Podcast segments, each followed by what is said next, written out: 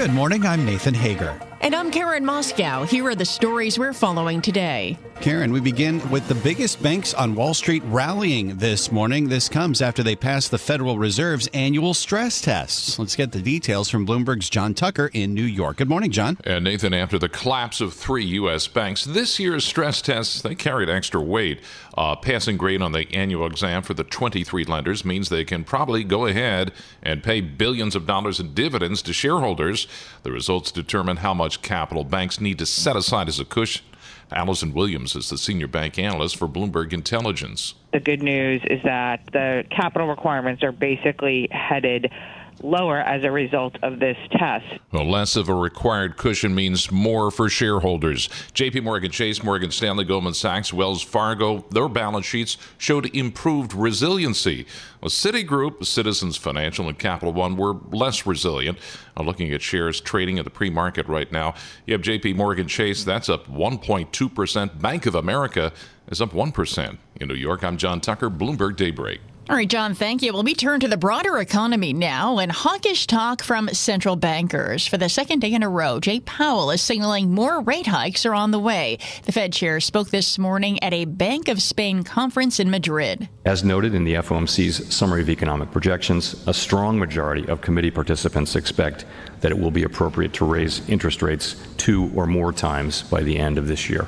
And Jay Powell says the Fed still has a long way to go to get inflation back down to 2%. Now, while rates do appear headed higher, Karen, a former Fed official says the central bank could take a U turn as soon as next year. We caught up with former Federal Reserve Vice Chair Richard Clarida. The Fed's rationale is that if they succeed and inflation starts to fall, they can cut rates basically to keep real rates uh, un, uh, unchanged. And so I do think their baseline probably does have some cuts, does have cuts for next year, certainly in the baseline. The question is, markets, I think, have priced in more uh, than the Fed sees right now. Former Fed Vice Chair Richard Clarida says he can see inflation falling below 3% next year. Well, Nathan, as inflation and rates remain front and center, U.S. China relations are also in focus this morning. Treasury Secretary Janet Yellen says she hopes her upcoming trip to China will lead to better ties between the world's two largest economies. We really welcome and want to um, have a healthy economic relationship, and we think it's generally beneficial. Uh, we have disagreements um, my hope in traveling to China is to reestablish contact. There are a new group of leaders. We need to get to know one another. And Secretary Yellen made the comments in an interview with MSNBC. President Biden is staying laser focused on the economy, Karen. It has emerged as a major theme in the president's reelection campaign. In Chicago yesterday, the president said Bidenomics is working, and the trickle down approach from Republicans has failed the middle class. Under trickle down economics, it didn't matter whether you made things as long as you helped the company's bottom line. Even if that meant seeing jobs and industries go overseas for cheaper labor. Supply chains and key products moved overseas, like China and much of Asia. And President Biden says the billions spent under the CHIPS and Science and Inflation Reduction Acts will grow the middle class and promote competition to cut costs. Meantime, Nathan, we're learning more about the sleeping habits of the president. It's been disclosed that Mr. Biden now uses a CPAP machine at night. Bloomberg's Amy Morris has more from Washington. President Biden first disclosed his sleep apnea during the campaign in 2008. It's a common condition in which your airway becomes obstructed while you're asleep, and that can restrict airflow. The president's medical report also shows he's dealt with restricted airways for most of his life. He has asthma and carries an inhaler. So the White House says the apnea isn't new, but the use of the machine is. The CPAP machine helps improve sleep quality and reduce snoring. President Biden is the oldest president in U.S. history. Polls show his age and fitness are his biggest liability as he seeks reelection. In Washington, I'm Amy Morris, Bloomberg Daybreak. Thank you, Amy. Turning back to markets, shares of Micron Technology are up 3.5% in early trading after an upbeat forecast from the chip maker. We get more from Bloomberg's Charlie Pellet. Micron is the largest American chipmaker, and the quarter indicates that an industry glut is easing even as the chipmaker continues to face challenges in China.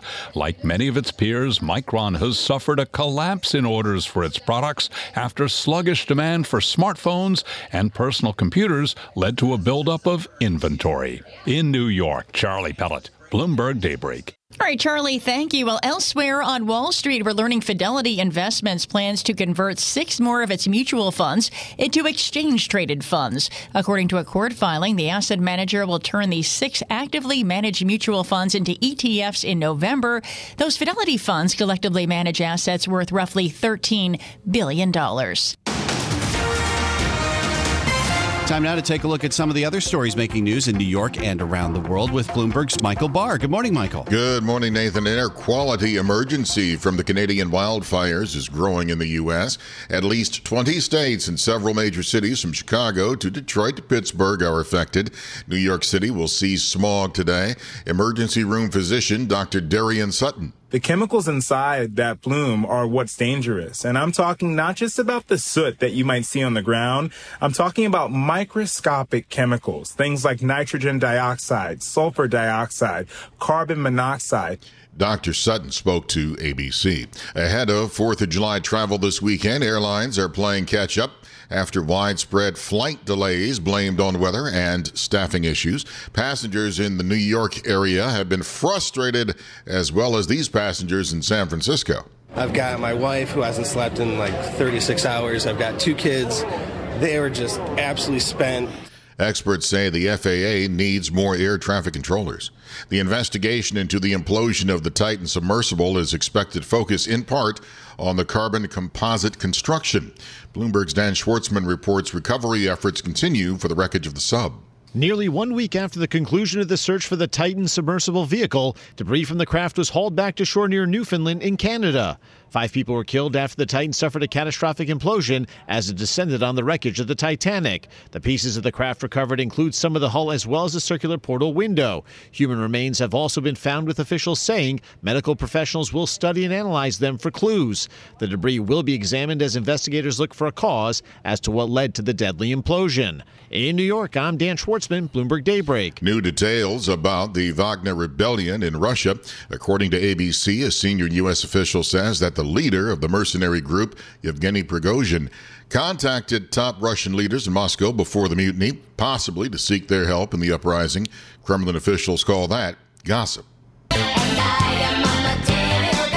Madonna spent several days in the ICU because of a bacterial infection.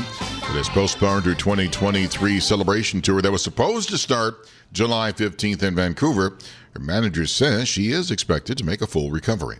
Global News 24 hours a day, powered by more than 2,700 journalists and analysts in over 120 countries. I'm Michael Barr. This is Bloomberg Nathan. Okay, Michael, thanks. Time now for the Bloomberg Sports Update after a perfect night. Here's John Stashower. Yeah, right, Nathan. Domingo Germán. He's had his ups and downs as a Yankee, really more down than up since he was an 18 game winner back in 2019. Injuries and a long suspension for domestic violence, a recent suspension for using an illegal substance on his pitching hand. Germán took the mound in Oakland, having allowed 15 earned runs in his last two starts, before a crowd of only 12,000 perfection. 27 up, 27 down. The Yankees beat the A's 11 to nothing, with Germán throwing the 24th perfect game in MLB history, the fourth by a Yankee. Germán joins David Wells, David Cone, and Don Larsen. His, of course, came in the 1956 World Series. He struck out nine, got help in the fifth inning on a diving stop by Anthony Rizzo. As for the Mets, 5-2 loss at Citi Field to Milwaukee. So the Mets record over the last 23 games, 6 and 17. Their owner Steve Cohen held a rare press conference before the game was asked about making changes. I, am a patient guy. Okay, now everybody wants, you know, a headline. Everybody says fire this person, fire that person, but I, I don't see that as a way to operate. Um, if you want to attract good people to this organization, the worst thing you can do is be impulsive. Cohen said he wants to hire a president of baseball operations to oversee GM Billy Eppler, but he hasn't found the right person. They held the NHL draft in Nashville. First pick to Chicago, taking 17 year old phenom Connor Bedard. He scored 71 goals in 51 games in the Western Hockey League. Rangers in the first round drafted Gabriel per- uh, Perreault. His father had a long NHL career. The Devils, who acquired Timo Meier from San Jose, have given him an eight year extension. John Stashower, Bloomberg Sports. The countdown has begun. From May 14th to 16th, a thousand global leaders will gather in Doha for the Qatar Economic Forum powered by Bloomberg. Join heads of state, influential ministers and leading CEOs to make new connections, gain unique insights, and uncover valuable opportunities in one of the world's most rapidly rising regions. Request your invite for this exclusive event at QatarEconomicForum.com. From coast to coast, from New York to San Francisco, Boston to Washington, D.C., nationwide on SiriusXM, the Bloomberg Business app, and Bloomberg.com. This is Bloomberg Daybreak. Good morning. I'm Nathan Hager. Could Jay Powell really ratchet down rates? It's possible, depending on where inflation goes over the next several months. In a conversation with Bloomberg's Matt Miller and Katie Greifeld, PIMCO global economic advisor and former Fed Vice Chair Richard Clarida used those exact words, ratchet down, to describe the Fed's rate hike path. He also offered his outlook for recession in the U.S. Let's listen into that conversation now. I think at the last press conference, Matt, he indicated it may be several years before they project inflation getting down all the way to 2 uh, percent. Um, but the SEP projections themselves actually do have rate cuts in uh, for next year. The Fed's rationale is that if they succeed and inflation starts to fall, they can cut rates basically to keep real rates uh, un, uh, unchanged. And so I do think their baseline probably does have some cuts, does have cuts for next year, certainly in the baseline. The question is, markets, I think, have priced in more uh, than the Fed sees right now. And in looking through the headlines of what we heard, this caught my eye sort of on this topic is that Powell sees U.S. getting 2% core inflation by 2025. And to your point, that if you look at the dot plot, you actually see some cuts penciled in next year. Is there a situation where, okay, we're not at 2% yet, but the Fed sees something and is willing to cut even though we're not back to target? Oh yes, in fact, that's that's really our baseline view uh, at, at PIMCO. It's what we sometimes call the two point something uh, uh, destination. That is, we could see them uh, under their under their outlook. We could see inflation next year falling below three. Uh, that's obviously is not two, uh, but in that context, inflation will have fallen substantially, and we do think the Fed can ratchet down and would ratchet down rates in those circumstances. Uh, and so, so, yeah, so yes, obviously, you know, the Fed will be like uh, the ECB and other central banks uh, will be especially data uh, dependent. But yeah, we could see cuts uh, next year, even if inflation remains somewhat above two percent. On June 15th, after the Fed meeting on Bloomberg Television, I believe it was, you made the point that I really think that for the first time in a long time that the Fed is data dependent. Does that imply that up until this point, perhaps they hadn't been? What has changed that now they are definitely data dependent?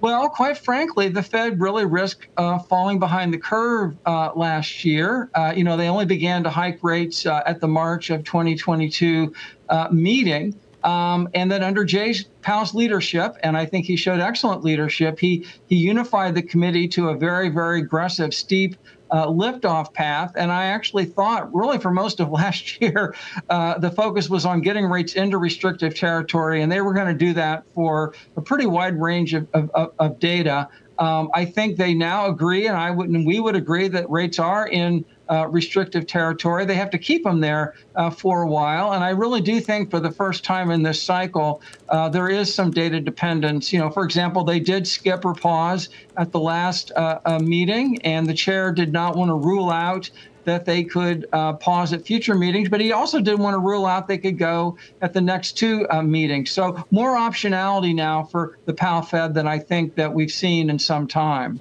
Obviously, there's going to be a recession at some point. The question is when. Uh, on the one hand, we're seeing strong economic surprises to the upside. If you look at the Bloomberg Economic Surprise Indicator, it's really spiked over the past few uh, weeks. And on the other hand, we're seeing things like delinquencies on car loans starting to uh, ratchet higher, right? Savings and uh, bank balances starting to come down. What's your take on a recession and, and when we're going to get it?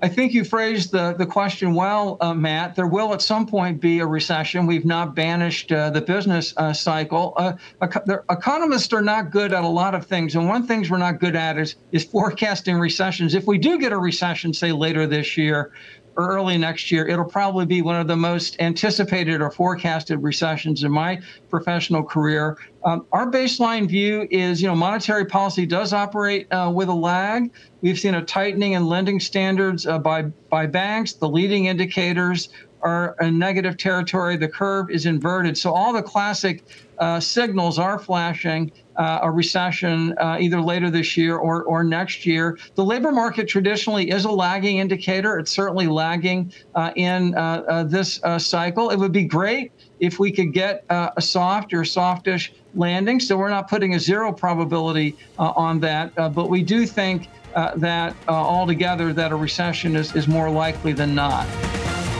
This is Bloomberg Daybreak Today, your morning brief on the stories making news from Wall Street to Washington and beyond. Look for us on your podcast feed at 6 a.m. Eastern each morning on Apple, Spotify, and anywhere else you get your podcasts. You can also listen live each morning starting at 5 a.m. Wall Street time on Bloomberg 1130 in New York, Bloomberg 99.1 in Washington, Bloomberg 1061 in Boston, and Bloomberg 960 in San Francisco. Our flagship New York station is also available on your Amazon Alexa devices. Just say, Alexa, play Bloomberg 1130. Plus, listen coast to coast on the Bloomberg Business app, SiriusXM Channel 119, the iHeartRadio app, and on Bloomberg.com. I'm Nathan Hager. And I'm Karen Moskow. Join us again tomorrow morning for all the news you need to start your day, right here on Bloomberg Daybreak.